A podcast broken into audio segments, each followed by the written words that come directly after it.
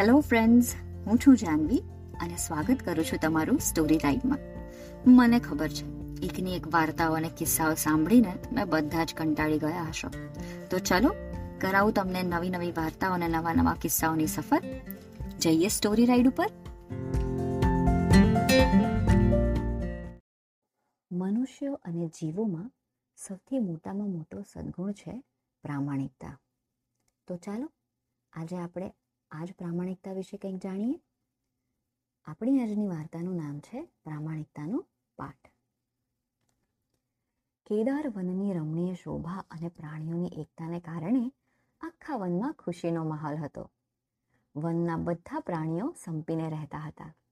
એમાં સોનુ હાથીની મહેનત જવાબદાર હતી. વનનો સૌથી જૂનામાં જૂનો ટીચર એટલે સોનુ. તે સ્કૂલમાં બધા જ પ્રાણીઓને પ્રામાણિકતાનો પાઠ શીખવાડતો અને જ્ઞાનની વાતો કરતો.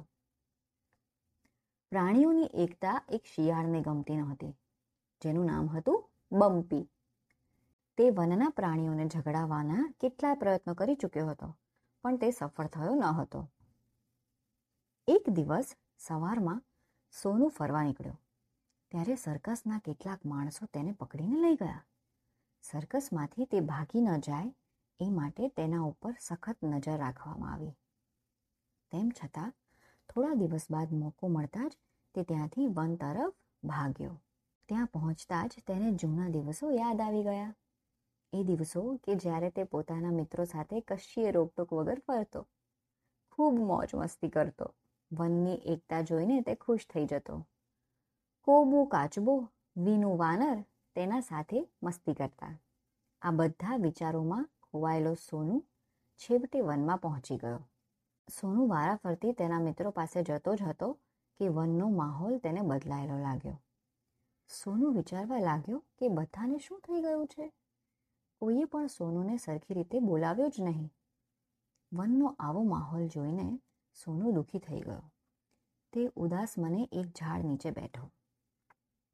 એ ઝાડની બખોલમાં છોટું સસલો રહેતો હતો અને ઝાડની ઉપર વીનું વાનર કૂદાકૂદ કરતો.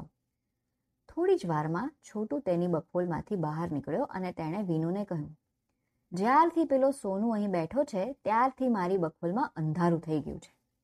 તેના ભારેખમ શરીરને કારણે સહેજ પણ અજવાળું આવતું નથી. વિનુએ પણ છોટુની વાતને ટેકો આપ્યો અને તે બોલ્યો, હા જો ને આપણને જે ઝાડનો આશરો છે, એ ઝાડના જ તે પાંદડા ખાય છે. આમ તો એક દિવસ એવો આવશે કે જ્યારે આખું ઝાડ સુકાઈ જશે. કોઈ પણ ભોગે એ લોકોએ સોનુને ત્યાંથી કાઢી મૂકવો હતો. બંનેએ મળીને સોનુને એટલો હેરાન કર્યો કે ત્યાંથી ચૂપચાપ સોનુ જતો રહ્યો અને પહોંચી ગયો તેની શાળામાં. ત્યાં પણ બમ્પી શિક્ષક બની બેઠો હતો. આંખ ઉપર મોટા ચશ્મા ચડાવીને તે વિદ્યાર્થીઓને શીખવાડતો હતો. તમારી સ્વતંત્રતાને મુશ્કેલીમાં ન મૂકવી. જેટલા લોકો તમારી સાથે હશે, એ બધામાં તમારો હિસ્સો પણ વેચાઈ જશે. ખાવા પીવાનું તો ઠીક, તમને રહેવાની પણ જગ્યા નહીં મળે. એટલે જ કહું છું કે બધા સાથે ભેગા રહેવું જ નહીં. સ્વતંત્ર જિંદગી જીવવી. બમ્પીનો પાઠ સાંભળી સોનું સમજી ગયો કે બમ્પીએ ખોટી શિક્ષા આપીને વનના પ્રાણીઓને સ્વાર્થી બનાવી દીધા છે. પણ હવે શું કરવું વનનું એક પણ પ્રાણી સોનુની વાત સાંભળવા તૈયાર નહોતું. બસ, પછી તો કોઈને ખબર ન પડે એમ વનની બહાર એક મોટા ઝાડ નીચે સોનું રહેવા લાગ્યો. આમ થોડા દિવસ પસાર થયા અને એક દિવસ ધોધમાર વરસાદ પડતા વનમાં ભયંકર પૂર આવ્યું. બધા પ્રાણીઓ વનની બહાર ભાગ્યા. સોનું જ્યાં રહેતો હતો એ જગ્યા ઘણી ઊંચી હતી. એટલે બધા પ્રાણીઓ એ જગ્યા પર પહોંચી ગયા. સોનુએ બધાની મદદ કરી. તેણે બધા જ પ્રાણીઓને આશરો આપ્યો. કેટલાક નાના પ્રાણીઓને સૂંઠમાં ઉચકીને ઝાડ ઉપર બેસાડી દીધા. સોનુની આટલી મદદની ભાવના જોઈને બધા પ્રાણીઓના માથા શરમથી ઝૂકી ગયા. એ સમયે જ બમ્પી પણ ભાગતો ભાગતો આવી પહોંચ્યો. પણ કોઈએ તેને બોલાવ્યો નહીં, કારણ કે બધા પ્રાણીઓ સમજી ગયા હતા કે બમ્પીએ તેની મીઠી મીઠી વાતોથી સૌને સ્વાર્થી બનાવી દીધા છે. પણ સોનુને કારણે એકવાર ફરીથી તેઓ પહેલાં જેવા જ સંપીને રહેતા શીખી ગયા. સૌએ બમ્પીને વનની બહાર કાઢી મૂક્યો અને સોનુનો સાચા દિલથી આભાર માન્યો.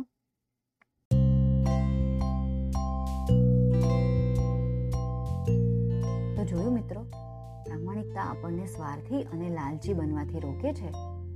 કોઈની મીઠી મીઠી સ્વાર્થભરી વાતોમાં આવીને આપણે આપણી પ્રામાણિકતા ન ભૂલી જવી જોઈએ. અને હંમેશા સોનું હાથીની જેમ જરૂરિયાતમંદ લોકોની સહાય કરવી જોઈએ. તો પછી ધ્યાનમાં લેજો, સાચવજો અને આવજો.